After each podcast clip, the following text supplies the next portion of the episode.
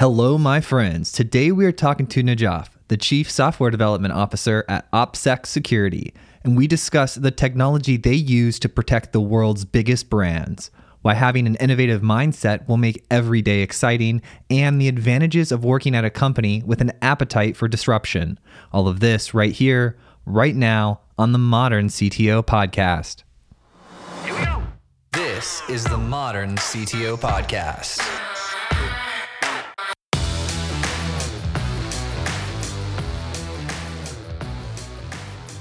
Chief Software Development Officer. I love that title. I know.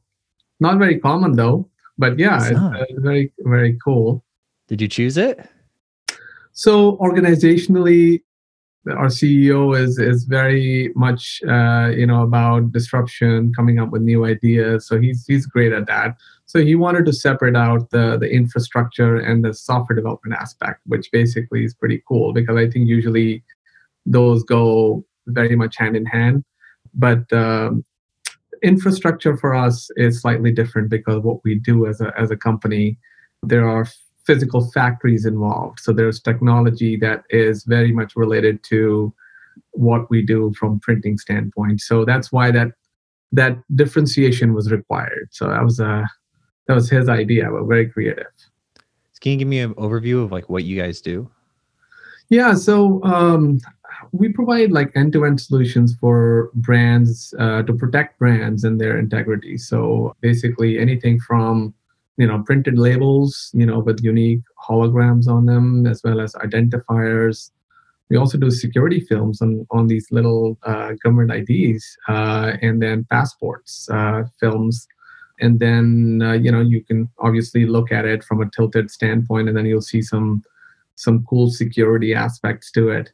Uh, and then we also do the digital side, which is basically detecting counterfeiting uh, online and then across all the different marketplaces, any piracy activities like, you know, people streaming illegal live events and stuff like that. So we, we enforce that. Uh, we also detect phishing activities, which basically is consumer frauds, you know, phishing, on dark web and you know regular internet. I mean, it'll, it'll to a consumer it'll look like a Bank of America site, but we we know it's a phishing site. So once you provide your credentials, you pretty much have handed that over to the bad actor. So you have a number of different products We do, we do, yeah, physical as well as digital. So and you're responsible for the software across all of them. indeed, yes. That's a unique job. It's a fun job. It's an exciting job, actually. You know, when I um, when I came to know about what you know OPSEC does and uh, and the whole unique industry that this was in, I was pretty uh, blown away by how big this industry is. Uh, you know, with with all the bad actors, you know, with the engagement with the law enforcement agencies. I mean, we work very closely with FBI and and and some of the other uh, law enforcement agencies to go after these you know bad actors who these i would say almost criminal acts of you know selling there's there's a whole industry which is basically feeding off of this right? So fake products and stuff like that. So very unique. It's a it's a battle which basically is making a difference. So i'm pretty excited about this. I know a little bit about it. So about 10 years ago, I was working on some government projects and one of the projects I was a consultant on was I'm choosing my words carefully. um, was related to the the stickers that authenticate if products were made in the United States or not. Mhm. And so I got to learn whether you would put these stickers on fruits or goods or in how you would track them with IDs and if the stickers had RFIDs. And there was just a number of different security aspects and ways to do it. And when I got into it, it was one government purchasing from another government, right? And Yes. so I learned how much money there is in this. I was blown away. I was like, these stickers will be used for like fruit and something else, uh, like refrigerators or something. It was like an appliance of some sort. And I was like, you guys are going to do these two items and you're going to make this much money on just following this. It was like a supply chain tracking concept and Mhm. for authentication and and uh at the time I was just blown away by how large of a of an industry that was. And then, you know, you see when you watch a DVD, right? Yeah. About pr- anti-privacy, and then they direct you to a website, and you realize, oh, okay, this is funding like the dark, the black market. it is. Yeah. Yeah. So you're like a superhero then. I'm blushing. Yes. No. In fact, uh, recently I did uh, T-shirts for my uh, entire software engineering org, and basically we're, we are making a difference. So this labels that you talked about, we do RFID enabled, you know, tags. We do track and trace. We do stickers on or tax stamps on uh, tobacco products. You know, cigarettes have them. Wine bottles have them. So it's a you know it's a wide variety of uh, all the different ways to track them, and then we know exactly where they're being sold in which markets, and uh, it's very much like you know the movie uh, movie Eagle Eye. I don't know if you remember that or not, but you know they have cameras everywhere, so you basically are tracking the product going through this life cycle, and then and then the law enforcement agencies as well as you know um, the local authorities have access to our our app, and they can scan those and then figure out, for example. Ball games, you know, have a bunch of merchandise on it, right? So with the MLB T-shirts and then the NBA T-shirts, and so it's it's very good to you know easy you know for us to track which vendors are selling the right products and which ones are not and it's becoming very important too especially with all the shopping online for example i had purchased something off of amazon and i wanted to return it to the manufacturer i wanted to use the warranty on it but because i didn't yeah. buy it directly from them i didn't have it didn't count and i was i thought i never knew that that part existed of the market. And then I realized, oh, they had a valid point. I asked them to explain why to me. And they said, because people can make counterfeit versions and you can buy the counterfeit version. And the way of them knowing it was their version was me having a receipt directly from them. Mm, that sense. was their their method of tracking. And I didn't have the receipt from them. I had it from a third party seller. So I couldn't use the warranty. Yeah. Earlier back in the day, I've got a very extensive, you know, retail technology experience. So and and you know that's the biggest problem is as soon as you start to grow these marketplaces, you have to have the sellers on them, but you can't really go and track each seller what they're, you know, what they're selling on the platform. So you make it easier for the sellers to onboard, but at the same time you make it, uh, you know, you don't have the checks and balances whether they have the right products that they're selling or not. So it's a big market. I mean, people buy people buy expensive watches online and then don't even know sometimes that that watch you know is not authentic right so it's a so it's a it's helping both brands as well as the consumers right the well-intended consumers who actually want to buy the real stuff so yeah opsec does you know does our part in in terms of tracking that down now you as an executive often executives they'll participate in sales calls uh, certain levels you know different clients but when you have four different uh, well, I think four I counted earlier, like four different product lines. Are you having to know all the value props and how to sell across all the lines or communicate value across all the lines, or do you focus on one, or are you not even in sales calls?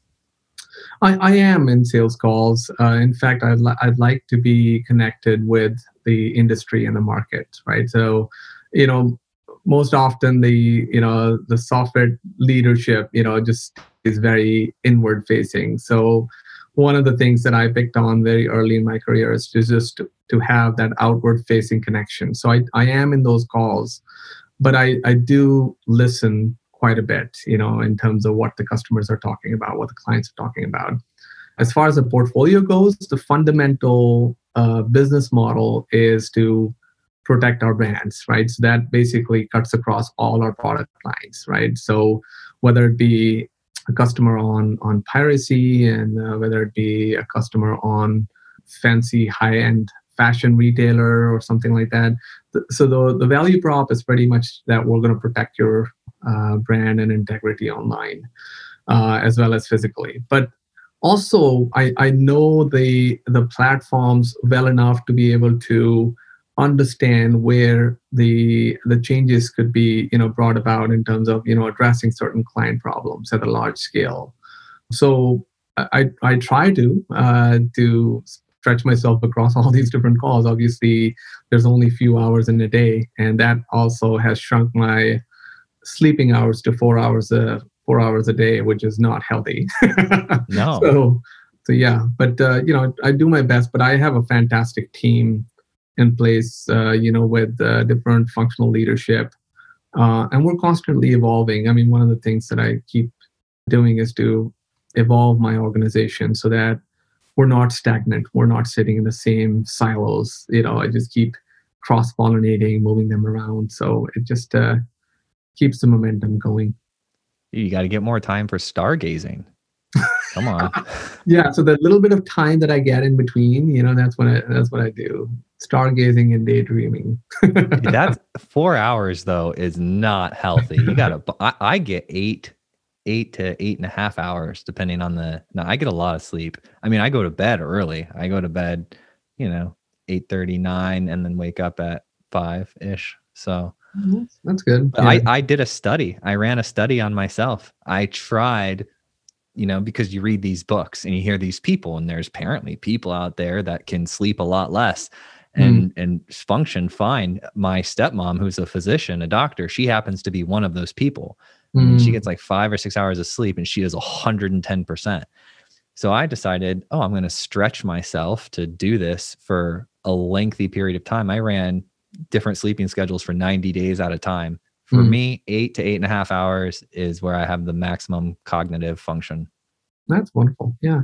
yeah. I think it's just body trains itself too. It's, uh, you know, the, uh, the need for you know, I I, I always used to sleep and you know stay up late and then wake up you know early. That the early software development days, you know, just oh. uh, blasting off music and then just just keep working on stuff and then you have the chain of uh, thoughts going and then you're developing stuff and you don't want to stop. But um, but then you know switching into uh, an executive role and then you know looking across different global teams have had changed you know has changed my my um, my habits you know my routine quite a bit um, so i stay connected with all my global leaders and uh, that's i started that you know with walmart walmart is globally in 27 countries so it just uh, it's pretty pretty hard to uh, scale if you don't you know stay connected uh, with with different teams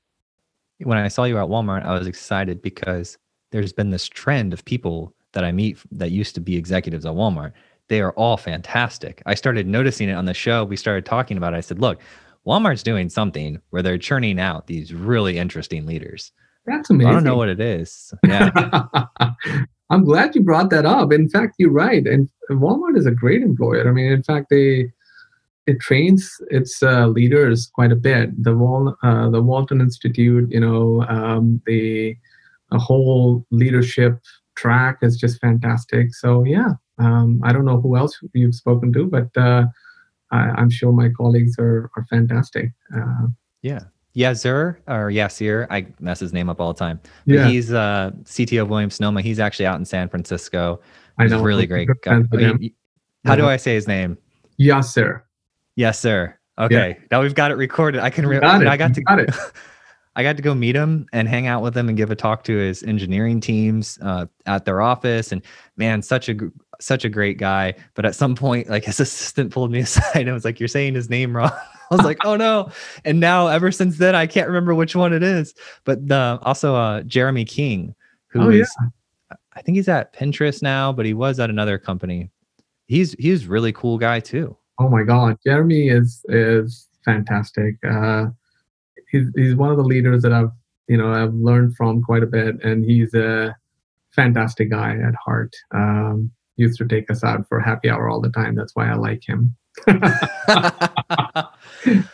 oh man, this is good. Yeah, it's a small world, isn't it? It is a small world. Yes, yes. So take me back to the days when you were just a just a little one, just a toddler. Were you dreaming of being an executive technology leader? what were you, or were you stargazing, wanting to be an astronaut? T- take me back to the young you. I was thinking about being an astronaut. In fact, that's funny that you said that. You know, I, I loved stars. That's why I have a telescope here. Uh, very interested in the outer space, you know, stuff, uh, life. Stephen Hawking is what I read when I, you know, all the time when I had time. So just um, yeah, I think that as a toddler, I was all over the place. In fact, I wanted to be an architect also at one point uh, because I, you know, I knew uh, my dad's friend who actually designed amazing buildings and stuff like that. So I'm like, I want to be an architect. So yeah, I was all over the place. I was not structured at all. never, never thought I would uh, make it to uh, a leadership uh, role, but you know, it's just a series of events that took place. Um, so I am I am here. So what about high school? What were you like in high school?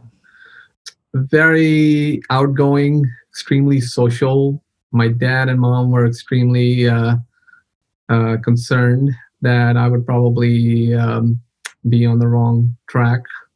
Uh, would not come back home. Uh, you know, most of the days uh, in the morning. Uh, you know, stay out all night. You know those. So it was just one of those crazy phase, but I was very studious. I actually, just like any other family, you know, from subcontinent, you know, they there is this element of studies in us. Like, you know, my family is all at least bachelors or masters. You know, that that always ran in the family. So, so while I did all those crazy things, I I did study and kept my grades up. So, uh, you know, that basically kept my um, uh, parents off my tail most of the time because you know I I was uh, I was a good student. But yeah, it was a fun times and uh, just like any other high schooler, you know, basically had no direction. yeah, that that discipline though of being able to hit your goals and then gives you the freedom, right, to have that slack in other places. I I also have been asking this recently just because I was curious. I always like to relate it back to you know my experiences and i was very i guess unparented mm. right and that and looking back on it now having kids and and trying to just better understand myself uh, that freedom or that lack of parenting it could have gone really bad right but luckily it didn't and it forced me to sort of direct my own life and and learn how to make decisions and develop that compass earlier on than most. I think a lot of people will develop that later in college, but the amount of freedom I had forced me to develop it earlier on. Yeah, that's interesting. In fact, you're right. Um, it's a it's a it's an interesting concept that you know more restrictions you have sometimes you know uh, pushes the rebel in you, and you know you know and less of the restrictions you have. In fact, you have less parenting. I think you you try to become more disciplined yourself. Like it's a it's a natural phenomena but yeah it's uh, it's pretty interesting to know that you had you know you had brought that structure back in back in high school days. Yeah i'm just trying to figure out how not to screw up my kids I was like reading books. Everybody has so many different like they're like, oh, let them choose. So I was like, all right, that sounds like a good one. So rather than me choosing for them, I typically will pick two things. I'll be like, choose which one you want, get better at decision. It's like I'm training a little AI algorithm. and then it, it tends to break all the time too because my you know i've got teenagers like 18 year old and a 16 year old and a 16 year old actually just recently got his license in fact last week thursday he got his behind he passed his behind the wheel test and you know he has a license now. So so yeah it's uh you know the more i talk to them i mean the 18 year old doesn't talk talk to me that often but uh, but the 16 year old started to you know move in that trend. I think i did you know me and my wife did a decent job in you know telling them what to do and what not to do but at the same time i'm following that concept of letting them learn on their own, you know, and then have them discipline themselves on their own. So hopefully that doesn't, you know, backfire on us. yeah, you were so close too. 16, you almost made it to like self-driving cars, right? Yeah. And then you wouldn't have to worry about them. Just strap them in the Tesla, put on autopilot, lock the key. and to the destination and then just yep. back to the future, you're there, you know. that's true. That's true. Yeah. So how did you end up like i want to know the story of you meeting the executive team at opsec and deciding to join. How did how did that process go for you? Yeah so um, for me i was you know very much on the like i said the retail technology side. And uh, you know at that time i after i left ebay i was pretty much you know executive consulting stage where i was you know giving help or providing help to other e-commerce retailers who were actually or retailers who wanted to be successful uh, successful in e-commerce building e-commerce platforms building digital experience for their clients. So i was in that mode and then i got pinged one day on this opportunity where there's this world problem that we're trying to solve right? And in terms of you know fighting or battle against counterfeiting right? So it actually caught my attention quite a bit. And i decided to um, talk about this in a very you know just uh, in a casual fashion. Let me let me learn about it because i was not ready to get into uh, like a full-time full-time you know gig because i wanted to just you know take a break and you know um, try to uh, write articles or you know work on my book and stuff like that. So it's um it was one of those things where i found this so interesting after the first conversation that it is about finding you know fake goods that are being sold online and then working with the law enforcement agencies and you know just the whole aspect of making the difference you know for the well-intended consumers and the brands and all that stuff. So it got my attention quite a bit. And it was back in 2019 uh, it was the tail end of 2018 when i started to you know talk with um, previously known MarkMonitor, which was the previous name for OPSEC, and OPSEC acquired the digital side of that um, as well. Um, so, you know, and the whole idea of of combating this, you know, coming up with creative ideas, beating the hackers who are actually doing all this, right? So this is like this whole notion of um, being that superhero that you referred to for, you know, really got me.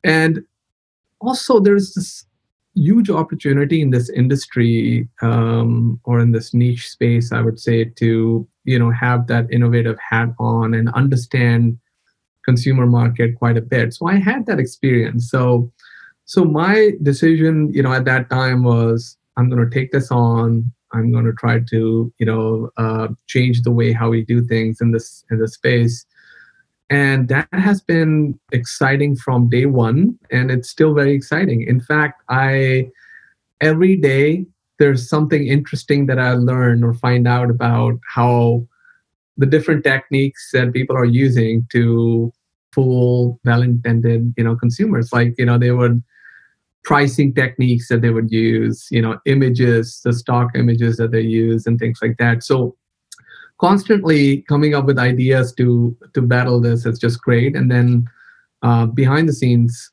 you know i just love disrupting certain things like you know in terms of um, making sure that i make a difference and also add some value but also disrupting that with new technologies new ai and machine learning stuff. So that's something that drove me into this market and now i'm loving every bit of it. Have you written a book yet? No i'm it's one of my long running project that is uh, up. You know, I'm, uh, I'm at my third chapter, so uh, you know, hopefully I can fly off to Hawaii and just isolate myself and then write a book. Can I share with you my secret on how I did it? Because I tried and failed many times. Really? Yeah. Oh yeah.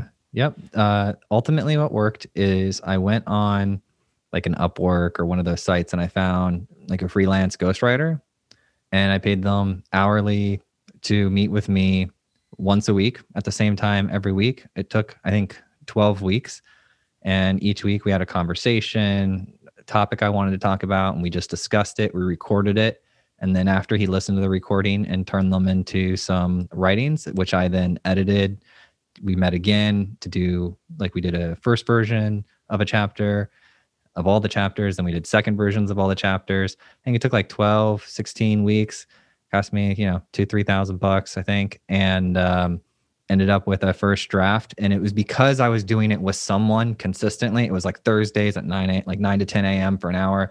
And then he would take the notes. We'd put everything in Dropbox and then he would spit out a draft. And I told him I wanted it to sound like how I speak and that was one of the biggest compliments I've gotten from the book. Is that, oh, it sounds like how you speak. And I was like, great. So he had to, you know, figure out that style, but just that consistency Thursdays, one hour for several weeks and figured it out. And then we came out with a, with a book. that's fantastic. Thanks for sharing your secret. That's, you know, I've been looking for that discipline, but uh, you know, I didn't know uh, where to find these ghostwriters. Uh, you know, if you have yeah. any preferences, you can. I do. Them. I can send you the guy I used. I don't know if he's still doing it, but I'll definitely send you the guy. I was actually just thinking about this. I was camping this weekend, mm-hmm. and you know, stargazing, camping. It's one of my yeah. one of the things I like to do, and. uh I was thinking to myself, you know, it's been like two, almost two or three years since I wrote the the first book, and I'd say I was trying to write that book for two years, and then I finally decided to get really serious about it and hire that person to help, yeah. and that made all the difference. It was that energy of getting to do it, do the project with them, that made that made it successful for me, at, at least for me. No, no, I think this is fantastic, and I appreciate that because I, you know, I think doing it alone and the the chain of thoughts like you and i are just now you know talking about stuff things just come you know you know into my head and then all of that time that i need to just write it down on a piece of paper that time is never to be found because you know right after this conversation there will be another meeting or you know or or a conversation or some email distraction. And then you know there goes the thought. So it's good to capture that in that moment. And then you know once you talk about it you listen to it it makes more sense to you. So i think i'm definitely going to try this. Yeah. The other big th- if i had to boil it down to one or two things i'd say getting someone to help you like that and then talking with them having them translate the recordings into something that's that's well written and then the second thing is the i had this misconception and this just might be me but I felt like because it was a book in these chapters that somehow the story had to run together. But if you go pick up any book, like any business book, there's no, there's hardly any connection. It's each top, each chapter is a, is like a thought. It's like a concept, and you can, you know, interconnect them and it's easier to do that in editing afterwards but or you can touch back to them you know like how a comedian would touch back to a joke or something like that but uh, I, I for some reason when i was trying to write the book by myself before i met this writer i was trying to make the chapters like flow into each other mm. and be a continued thought and that was just some he said oh yep that's a basic beginner's mistake and i was like oh all right good i'm on track Interesting. I'm doing it. I'm not thinking about doing it. I'm, I'm making the beginner mistake. yeah. That's pretty cool. I love it. I love it. Okay, so I'm excited. I'm I'm I'm sharing that because I want you to make a book. I want you to make a book of catching like interesting stories of catching these bad actors. Talk about marketing. I mean, that would be a great marketing material because it's interesting. Everybody in the industry would want to hear the stories. True. Maybe you start your own bad actor podcast, like e-commerce bad actor, right? I know it's a it's a whole new career, you know, waiting for me, right? That's uh, thank, you, thank you for giving me or, or giving me the direction for the next steps. So thank yeah, you. Your marketing team would love that too. But ha- do you have good stories of of catching bad actors? I do. Um, you know, we basically have uh, busted a group of fake handbag sellers in uh, basement of San Francisco downtown. it's a very cool story. Uh, then shutting down uh, pirated content uh, being generated from servers in Middle East. You know, that was another very cool one. We made it to the news also during that time that it was a big legal battle between whether you know companies like OPSEC can go after these uh, you know uh, pirated links or not, and if they if they are associated to uh, some cable companies or they're actually you know channeling it through that, would it make sense to shut it down or not? So yeah, very cool stories. So tell I, tell me one. What's the handbag story? Can you tell me? it was a yeah, it was a family, uh, interconnected family friends selling mostly like big brand Name brand. We'll just say name brand, like big brand. brand. Yeah, yeah. I don't. Wanna, I don't want to name names, but you're right. Uh, yeah, the name brands, and then they were, you know, just posting that on or publishing them on eBay, Amazon with different names, uh, and um, they all were tied back to the to the same address once in a while because we basically did test purchases from them we did uh, you know detected there we have again this is where the cool stuff comes in uh, implemented some you know machine learning and ai to figure out if if Joel C is here or Joel B, are they the same people? Like, you know, even if it's a, even if it's an address that they would use, it'll be like, you know, five Chinatown, you know, San Francisco, right? So, and uh, they would change it to five Chinese New Year Street, you know, and then it's just the, the address pretty much, there are some elements that would speak to linking them to the same address somehow, you know, and then the email addresses is, is another thing. The stock images, the background of the images, where they were taken pictures of, right? So that's another thing which was basically taken into consideration. So after connecting all the dots, we found out that there were about 40 sellers across different marketplaces. They're the same they're the same group. They're the same people. So we basically uh, after we did the test purchases and then you know started looking at and validating this you know with our law enforcement partners like you know it pretty much came out that yes that's uh, that's where the operation you know was being run from. And it was busted and it was pretty big. We were we were very proud of ourselves how do you how do you was like the credit card processor address like they or they just made a mistake? So yeah, that's where the secret sauce is with OPSEC. I, that's what. that's the spot we can't talk about. Well, this is the stuff that we can't talk about, so that the competitors don't pick up on this. But we, you know, there's a reason why we're the industry leaders in finding what we what we find because it's just the, like I said, there there are multiple different attributes to someone giving away uh, a trail. It's a very detective related work, right? So uh, anyone who would set up quickly, like you know, yeah, and these these sellers go up to like multi-million dollars in sales uh, really? in a month, right? Yeah, so they are they're pretty big, and in some cases. Um, I keep mentioning well intentioned customers, and and there is a reason why. Because if you and I want to buy, you know, if you want to buy something for your wife or if i want to buy something for my wife and i want that to be like a name brand or some designer brand or something like that that that needs to you know first of all it has to be authentic because we don't want to gift anything which is you know which is fake or counterfeit.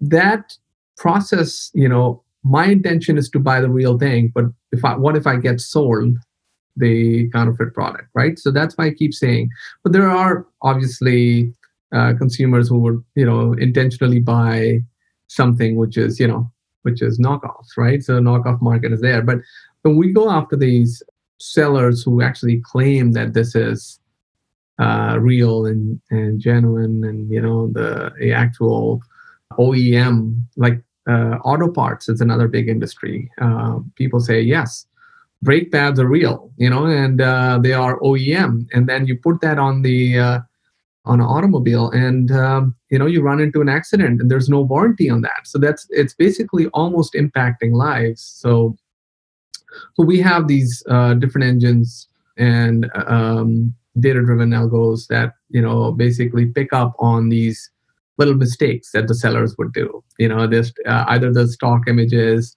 or you know use of the email address with same name with different domain you know use of a of an address which is basically looking similar on the map but you know it has a different address to it like or some addresses that are really close to each other uh, you know on you know in the location. So we basically use all these different data attributes to pin down you know what uh, where the bad, bad actors are. In some cases they're the one-off lone wolves you know someone who's actually just selling by themselves but in some cases there are huge networks of um, of these sellers that we bust out that's cool yeah. have like office parties when we bust them up right yeah not quite that but yeah you know we, we celebrate the wins hard over here no. okay tell me about the uh the pirated content Right. So uh, piracy is pretty big. Uh, you know, as you know, that um, there are different URLs that uh, or links that you get. You know, friends will share that amongst themselves. Like, hey, you know, you want to watch that NBA game? Go on this link. You'll actually get a live feed of it. Right. Those are hosted by uh, these bad actors. There are servers that are running in different parts of the world, and you know they're, they're just start off and and host bunch of different streams from their from the servers and and that gets very much handed over to in social chats whatsapp uh, you know instas uh, snapchats. People are just passing these stories out. And then those are basically live events. There are also on demand events you know like for example uh, a new movie coming out in theaters. And um, someone already takes a pirated dvd you know from from china or some other parts of the world and then you know they, they burn it and then they have now a live link or an on-demand link so you can actually go onto these websites to to to watch those movies.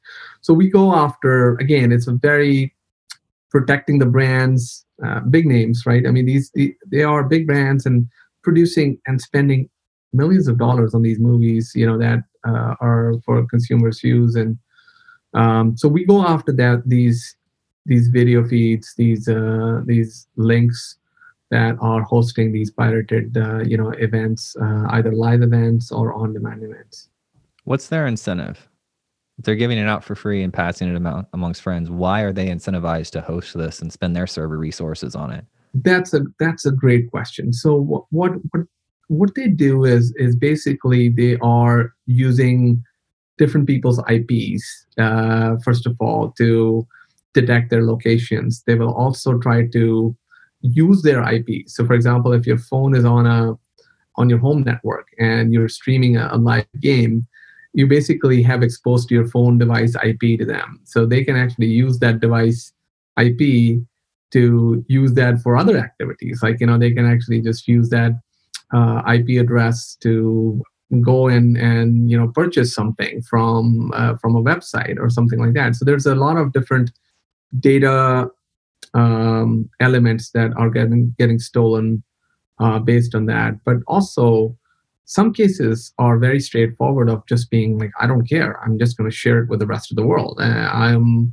one of these rebels that you know I, I don't believe in in in buying movie tickets. So here you go here's a free link to to everyone so there are there are different cases for you know why they would do it but yeah i mean these illegal streams not only impact brands but also impact consumers you know who are using it because they're exposing their ips to you know to all these different uh, servers and different streams as an adult i just have come to the conclusion that i'm voting with my money essentially Mm-hmm. And I really like movies. So just I just buy the movies, you know. I mean, I've got the techno technology experience, right? To do whatever I would want to do out there. And I'm just like, it's not worth it, man. It's these people, it's an awesome movie. It's what the most expensive movie is going to cost you 20 bucks. Mm-hmm. I mean, it's cheaper than going to the theater, you know, mm-hmm. and and I want more of them. Honestly, I think there's a shortage of movies. I think there's a shortage of great content. I think we should have more. I'm always looking for new kids movies and, you know, new movies that are interesting. So if you have any good ones, let me know. We'll do. We'll do. Yeah. yeah. But as a kid, as a kid, I I was a kid. So yeah. um yeah, you know, when you're 13 on the internet and you just you want stuff, you don't really have money, you just kind of explore and then you realize that pirated content has tons of viruses in it and it's not even worth it. exactly. I it agree. really isn't. Yeah. It's and then you know, look, we've all been there, right? I mean, that's uh that's the that's the thing with the pirated content. We've all been there. We've all you know taken advantage of it at some point. But there's this you know uh, this industry has grown you know uh, quite significantly big, and you know it's just that the world is shrinking uh, quite honestly and then you know these uh, this content the intentions are not good. Uh, let, let, me put it this way. The the market is becoming more more vulnerable to exposing our devices and exposing our home networks to external feeds you know which basically is uh, a door you know to you know for bad actors to come in and and steal your data. So but i want it now and i'm going to press the okay button and see what happens. That's true. And it works. like, right? I mean, it, it, will start running the movie, right? And you will watch it and then you'll be done with it, but uh, you don't know what has happened behind the scenes. during that time. right? You just commit. You just hacked like NASA's satellite, and now you're going to prison. right? That's true. Could be. Yeah. Oh man, that's uh, yeah. It's way better just to pay and contribute and enjoy more more awesome content. Now, when you're doing this, when you're putting together all these little things and you're you're chasing people in real time, obviously like AI can help automate things that we're aware of or they can scan large data sets and then you can train them from their insights similar to how we train the kids for decisions but i'm curious do you have a you must have a process or a workflow or a team of somebody that's taking taking things that can happen once or twice or they're making some sort of insights and observations and then translating them into code to look for at scale across all your brands. Is that part of your business? You know i again I, I, I love my my team. They do a fantastic job. They're very passionate about what they do as well. I mean our people are fantastic. They are 007s of this world honestly. They, they you know each one of our operations analysts our customer service managers they have this creative mindset you know where they use this and leverage this data to identify this key problem that we have in the industry and and solve that for our customers.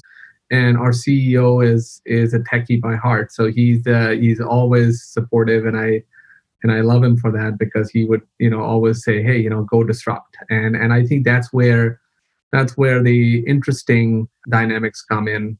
So yeah, we do, you know, use a lot of AI. We use uh, a lot of machine learning, but we also do, uh, uh, you know, the use of capabilities across different product lines. So being able to leverage something that we've built across the piracy platform. So social media is another big thing, right? So social media, we've recently uh, crack the the nut on some of these social media media feeds and you know how do we detect uh, a lot more content whether it's uh, the brands whether it's piracy whether it is anything you know related to a discussion that's happening on a, on a particular brand we've broken the code on that and then that will then translate into uh, leveraging that across all the different platforms not just you know brand protection but anti-piracy you know fraud you know track and trace. I mean it, it just basically uh, we're leveraging more more of these technologies across the board now here's a question for you okay so i was talking with anthony who's the cto at ss&c technologies they're basically this huge company they do tons of financial service technology super great guy i enjoyed him a lot mm-hmm. and um, their company is i don't know if you've heard of them but you see their products and they have like thousands and thousands of employees. But the question I had for you about that mm. was do you do any sort of you, you mentioned fraud and things like that, but do you ever work with any financial service companies?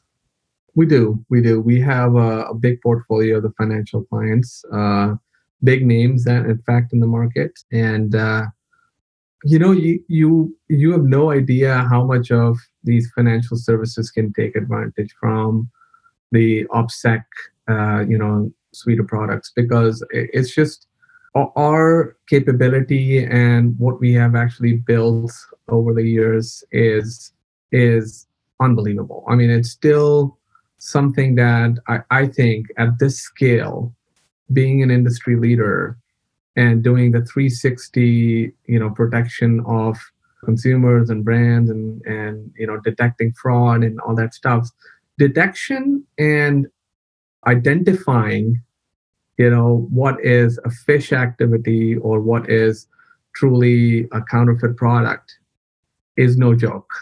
It is the years of of constantly training these intelligent models and algos that's why i'm i'm, I'm so enthusiastic and, and very you know hyped up about talking you know about these things because i can easily claim that i don't think that there are anyone else in the market you know who could do this because there are small small players that have popped up in this industry and they claim that you know we have a very high detection rate and very high uh, enforcement rates and stuff like that but man i tell you i don't think that they they've got what we have uh, it's because it's no it's no joke we're sitting on huge data lakes. We're we're sitting on collection of data, you know, from years, uh, and we know exactly, you know, certain attributes and what contributes to what. So financial industry. Sorry, I, I was derailed a little bit, but financial industry, we do very heavy lifting for them. You know, where their clients, their consumers, you know, will experience fraud. You know, one out of ten transactions they'll experience fraud. You know, my mom or my dad will know. You know, if they'll receive an email from Bank of America or an xyz financial company click on this link you know we have a an email for you and then you you click on it and then you you shown an interface and they'll log in they have their passwords you know handy on their phones and they're like you know they're just typing it through one by one and then you know boom that's gone so we do provide services um, to financial uh, companies and it's funny that whatever is stolen from the internet is available on the dark web within 15 minutes. Oh, I get the notifications. Yeah, it's like your data was found in this breach, and yeah, yeah, yeah. And then within 15 minutes, someone you know up there, like you know, from any part of the world, will actually have say credit card for sale, and then that's it. You know, your your information is sold. You'll see. I mean, I got I was a victim of um, of a bank fraud, which basically was my my debit card was used in in LA for like you know sixty thousand dollars worth of shopping uh, on Best Buy and you know Circuit City, and you know it was just uh, so yeah. These are these things happen. Did you stop it before they shipped?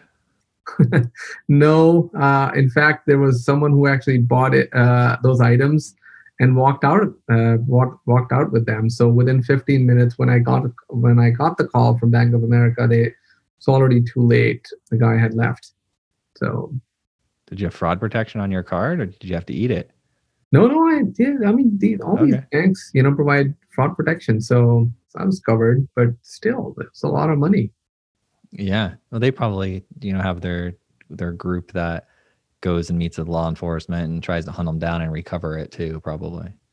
And you know, I know exactly where it came from. Uh, by the way, I, I could tell because my son was was nine years old and he asked me for for my credit card because he he, left he loved some. I think he was buying some Lebrons or something like that, and he took my credit card and then a day later this happened. So this is this is a real, and he got a counterfeit product and my card got stolen. So this was a double. it was a classic case of an OPSEC security. That's why I'm in it so much. I want to go after these bad actors. I love it. Well, one thing I wanted to make sure as we wrap up, and we're getting close to time here, uh, there were a couple questions, and I didn't know if you've gotten to touch on them already or not. But one of them was about uh, your data being a competitive advantage and what you meant by that.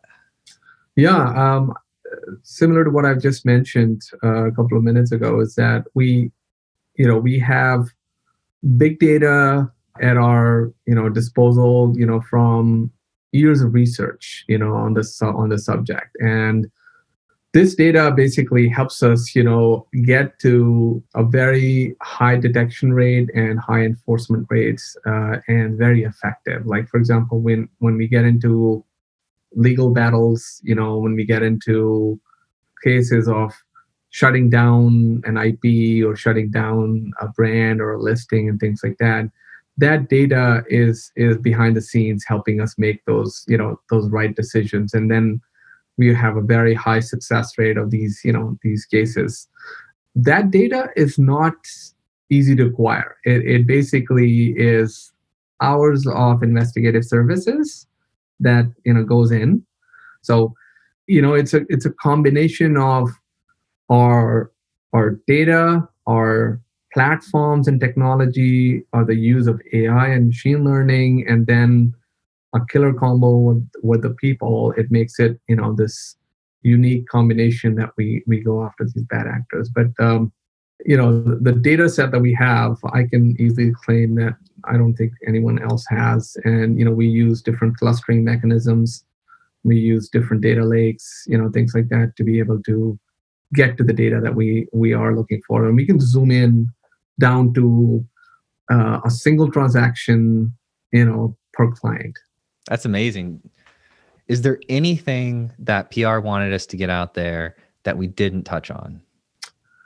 One more aspect on the um, on the physical side uh, to touch upon a little bit because you know these are this is important for me to for, for me to mention is that the digital side is is is important but the physical side where still the consumers are going out there buying stuff you know that technology we've mastered that as well with these you know holograms that no one else can design.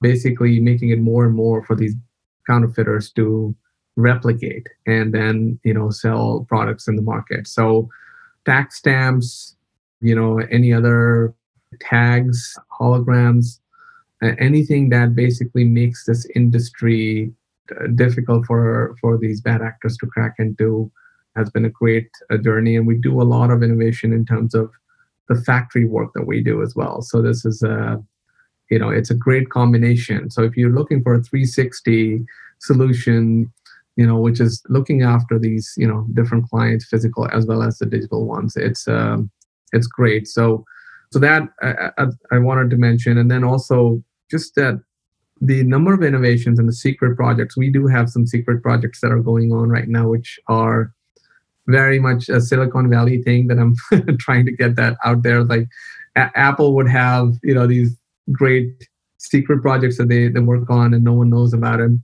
we, we do have some innovative um, you know projects that are in flight which basically are going to disrupt this market even more. So looking forward to uh, to roll those out. So if we speak in in the next couple of months or so i'll, I'll share with you some cool stuff. Let's do it you've got me interested my friend i want to know what's coming down the pipeline um, so yeah i'm i'm always interested in what's going on and people will be interested because honestly this is a fascinating topic i was super excited to talk with you because I mean, everybody's a consumer, right? You're, we all consume. Yeah. yeah. Indeed, it's it's a big market. It's billions of dollars that is at, is at stake, and not an easy job, by the way. But um, but it's fun. It's exciting. It's it's making a difference. Thank you so much for listening. And if you found this episode useful, please share it with a friend or a colleague who you think would get value from it.